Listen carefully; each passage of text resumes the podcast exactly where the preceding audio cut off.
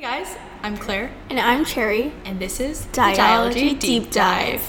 Um, today we're back at it for episode two with some bangers. we're going to be talking about five different areas of online debating and how you can improve your experience with online tournaments um, based on our experience. So, if you guys have been attending tournaments, they've almost definitely been online. And it's an interesting experience, especially if you haven't been to in person tournaments already, to start out online. So, we want to help you out there. And we're just going to get right into it. So let's start with the. Okay, well, we first have five main factors that we're going to talk about. First, just Zoom Ooh, technical. Yes, signposting. Learn, kiddos. um, first, Zoom technical problems, just like what to do with them, what happens when you have Wi Fi problems. Um, second, debating. Wait, third. Third. Never um, mind, don't learn from her signposting. yes, ma'am. Um, third, about whether or not you should debate with your team in like in person or in a person's house. Um, fourth, dress attire, and lastly, and most importantly, integrity of online debating. So let's start with the first one. Just Zoom technical problems. Right. So, with anything online, there are many concerns. But especially when you're in a setting in which like hundreds of people are on one call, videos on, mics on or off, like all of the like crazy things. Um, and there are a whole host of problems that come with it. So, firstly, there's like you dropping out mid speech or mid someone else's speech. Like, what do you do then? Or you not getting allocated to a room or you not being muted. Like all a, a whole host of things right? So i'm not trying to shade on you guys but we've been to some of the tournaments that you've been to and it seems that our online etiquette might need some improvement. Yeah. so we, we just want to walk you through a little bit like what i think the conventions are for what to do when you find yourself in these situations so Yeah. if you find yourself in the middle of a speech or in the middle of someone else's speech and you drop out, what I think you should do is you should text your partners as soon as possible, text them and say, I dropped out of the call. And as the partner on the receiving end of this, what you should do is you should either call them, just like on WeChat, so that they're able to hear the speech through your phone, um, or if or like if it's your own speech, um, the judge will definitely notice that you dropped. So just as the partner, you can say they're trying to get back in the call right now. Please give us a moment. Thank you so much. And you can, um, or if it's someone else's speech, you can just try to flow the speech in your chat so that they're able to see what's going on. I think the most important thing here is a not to freak out. just you can be chill it happens right? All the judges are pretty like um, on board with it they understand. And b to be helpful as the partner. Don't just be like oh no and like leave them not to Like, see ya. like you're deputy and you can't hear the LO speech? Like too bad. You know? oh no what a shame. Like help them out. Um, and that's my advice on like when you drop out. Yeah, I think that it's also really important to read the instructions of the tournament before you, like a few days beforehand. Like for all of the t- competitions or online competitions that I went to, there has been extremely detailed instructions of what Zoom version that you should upgrade to. Um, what happens if like a speaker drops out? Like naming convention yeah, naming conventions. Like, what happens if your judge drops out of the room? Like, do you wait or do you keep going? Um, so, if you're ever approaching an online tournament, be sure to read the instructions first because that's usually able to answer a lot of the problems that might occur in the debate. And there's mm-hmm. a reason why there are pre existing instructions that are given to you beforehand and like before you go into the tournament. And a lot of this stuff will be covered in like a technical briefing too, but those are so hard to sit through. Yeah, you get bored. It's like first thing in the morning and you're just listening to people talk. Mm-hmm. And if you've read it, you feel a little less guilty about not paying attention and you won't find yourself in a pickle. So I think it is a good thing to just scroll through the slides that they send you real fast. Mm-hmm. If you can't get allocated, oh, yeah. usually there is it's not just your problem mm-hmm. hold on a couple minutes have your if your other team is if your teammates are in the call already in the room that they need to be in you can ask them to ask the judge to hold on for a second like your member's not here or something like that. But again don't freak out and like m- i would suggest you kind of just peep the surroundings like see what's happening in the in the main room if like it's a problem other people are having too. Um yeah just like I think what's really important is that just like try to refrain from hammering the digital directors about like, hey, I can't get to my room. Um, I need to be allocated, um, because I'm pretty sure like in those type of situations, there's probably 50 teams that are having the same problem. So just kind of consider the fact that the digital director is probably getting really stressed. So like just try to be patient, try to wait it out for a few minutes before you try to like really contact the directors. Usually it's just like a delay in the system. So you should just like wait or maybe contact the coach that brought you to the tournament first before you choose to do anything bold. Not bold, but like before you choose to contact or like pressure like authorities of the competition. Moving on to the second aspect of Wi-Fi. This is super important and can contribute to a lot of technical problems. Um, for Wi-Fi, I think that you should definitely try to go on Zoom a day before the tournament actually starts. So you know if your Wi-Fi is working, if you need to change a room, or if you need to go to your partner's house who has better Wi-Fi than you. It's also really important for you to contact your coach if you know that your Wi Fi is not very stable from previous experiences because your coach and also just your partners are able to make better preparations and your coach might like even choose to add in another person in your team to replace you just in case it happens in the competition Yikes. or else your team just might not be able to debate in a lot of the rounds if you constantly are dropping out and coming back in, etc. If you have really bad Wi Fi, you can also ask the judge to keep your video off during your speech so that they can just hear your audio a little better. Um, Yeah. yeah. Next thing? Next thing is whether or not you should debate with all of your partners. If that In person. in, like in person, yeah. Um, I know that you guys have been doing all your debates in the center here um, when you can, if you don't live too far. And I personally think it's a very different experience debating on your own in your house with your team and in person with your team in like a center or all over at someone else's house. Mm-hmm. It's a very different experience. And I would recommend you do it in person. You're able to use whiteboards together. You're able to make sure that, I don't know, there are no great technical difficulties in trying to prep or things like that. I think it's also just a lot more interactive than being at home in between rounds. You're sitting in your room quietly listening to music. Like, yeah, yeah. Um, it's also really, for me, I find it really convenient for like passing notes, for example, to your partner when you're in person in comparison to like struggling to type out like all of your thoughts in like a little small text box and like sending it to them because sometimes they can't see while they're debating and like just passing physical notes is more convenient. So i think it depends on how important you think the competition is. I think obviously all competitions are really really important but like if you if it's really time consuming to get to another person's house and this competition you know is like just more of a learning experience then like it might not always be necessary to go to um, someone's house but if you like if this is a big really like cool tournament that you're really like you really want to do well in then it might be like worthwhile to try to get to someone's place to debate Yeah, so it's really up to you, um, definitely. But I think they give very different experiences, and you want to be mindful of not just deciding to stay at home because you wanted an extra hour to sleep. You know? Yeah. Yeah. I'm also kind of a hypocrite there. I like never travel to see my partners. same But that's because my partners are usually like really far. Yeah, and also like the I think with more experience of going to like a lot of Zoom competitions, you'll gradually get the hang of it, and you'll like know what to do. Usually, the like the Zoom etiquette is the same for most competitions.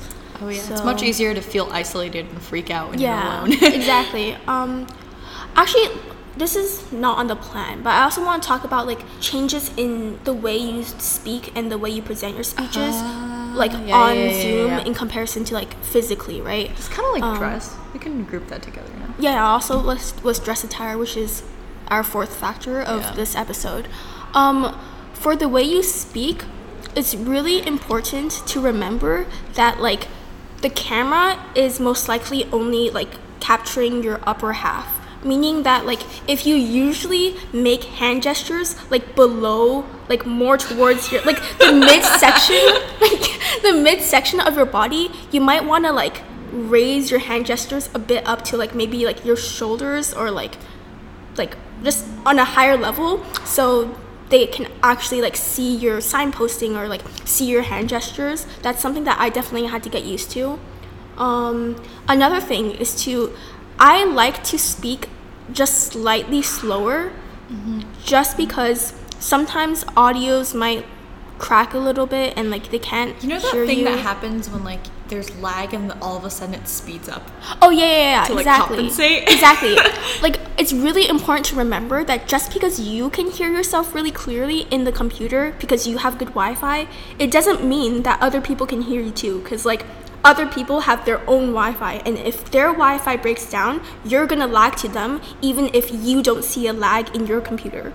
So just I like to speak a tad bit slower, just in case there are like potential lags in the system. Yeah. Uh, some things from my end is I would say always wear headphones, but test them ahead of time. One of the worst experiences you can have as a debater, and I think as a judge, is when someone has the like super crackly Ooh, headphones. yeah. Do you know what I'm talking about? The one that sounds like they're in like a weird like recording booth. Oh yeah, yeah. But, it's like- like muffled a little bit. Yeah. Like Yeah. the watery, but also like super crackly. Like that is not a fun experience to listen to, and it's really shouldn't impact the way that your speech is received. Yeah. But it makes it much harder to listen to. Mhm. So being mindful of your own sound system. That's one. Um, standing, I would recommend you stand to speak to your computer because when you just sit, it becomes very like I think it changes your demeanor a little bit in a way that's less like formal, less Yeah. less like put together.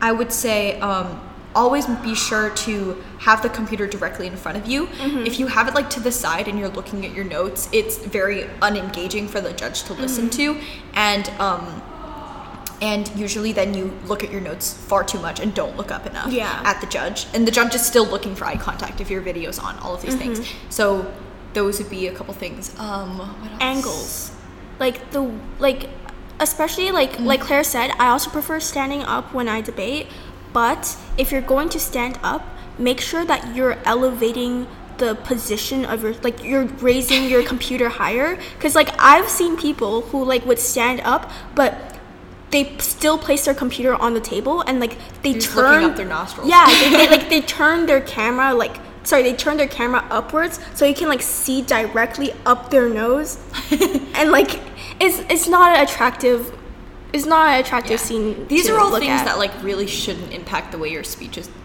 Is- like received, but they will. Yeah, like, psychologically they will. Yeah, especially because style is so different online.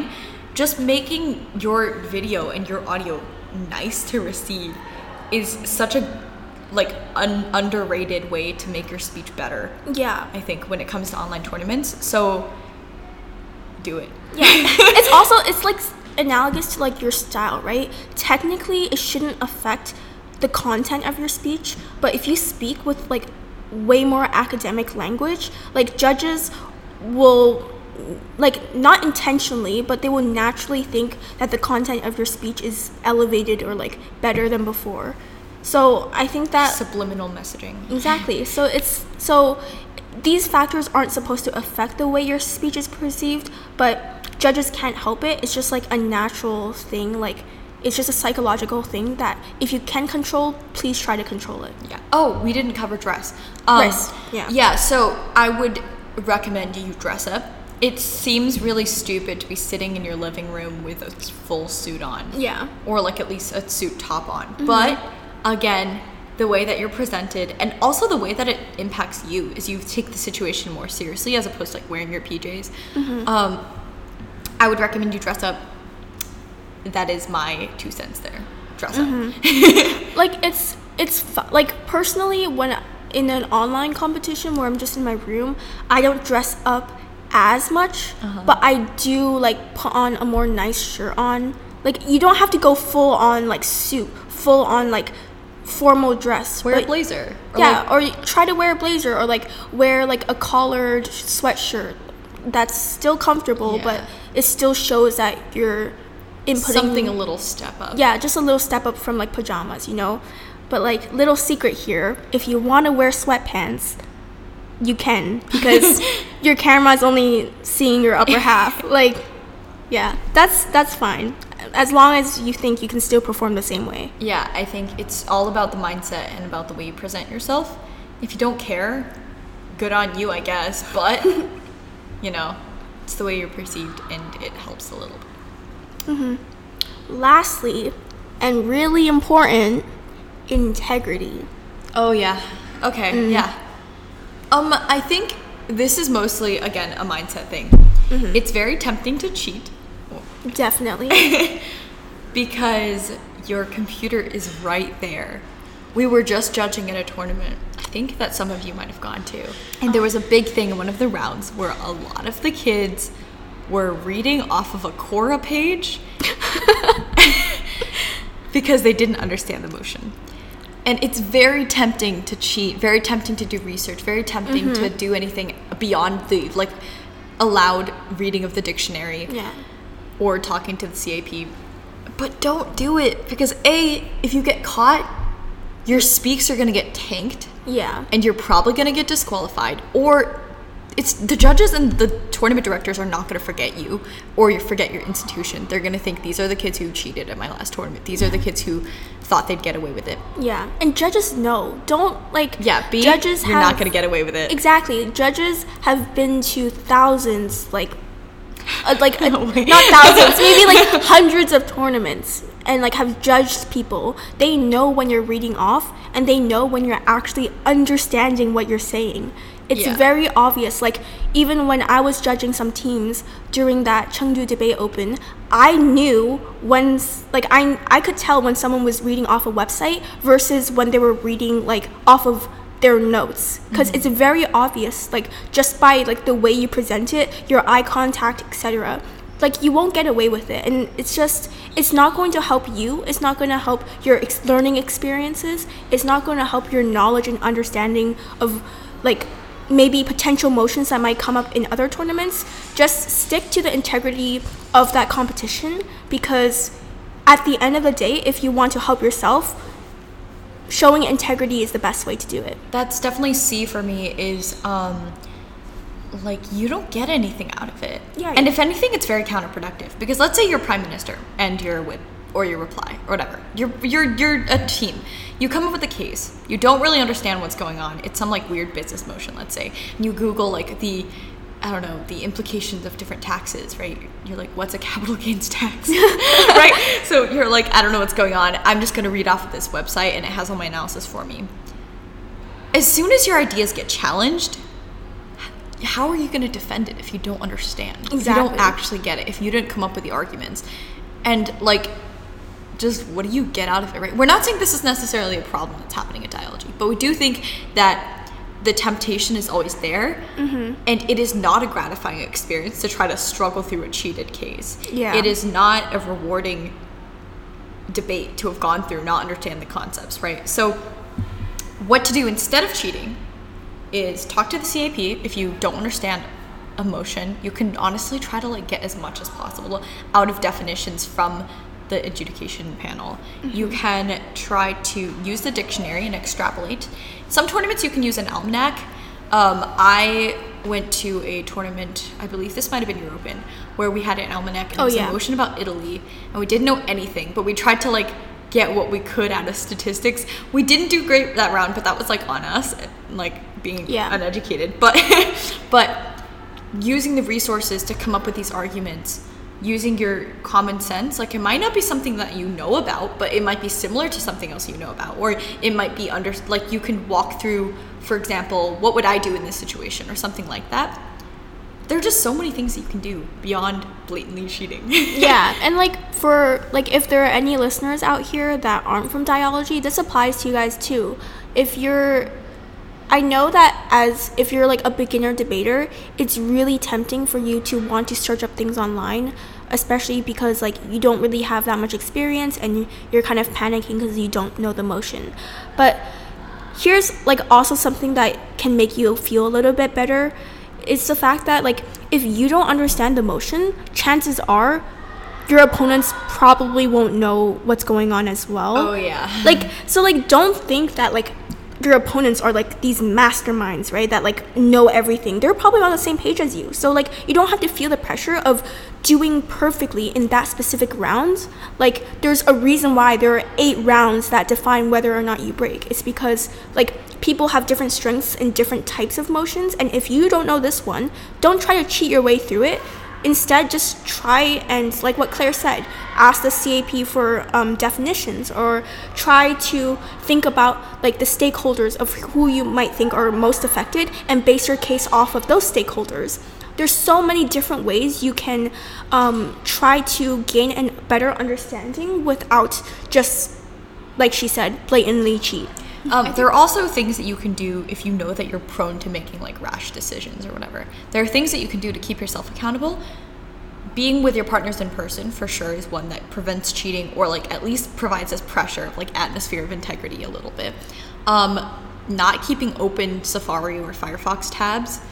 Like the rules are the same whether or not it is online and the integrity that you should carry should also still be the same so don't think that online means like online means something different towards the rules and the policies that you can get away with it's still the same thing it's still a tournament that would have been physical even if it is online now Awesome. So that's pretty much the five areas we had tips for for online tournaments and online debating. if you have any questions, you guys can always reach out to us. Um, and yeah, we hope that you really enjoyed this episode and, and that you get to go to in-person tournaments. Yeah. this has been Claire This is Cherry. with Dialogy Deep Dive. All right, bye.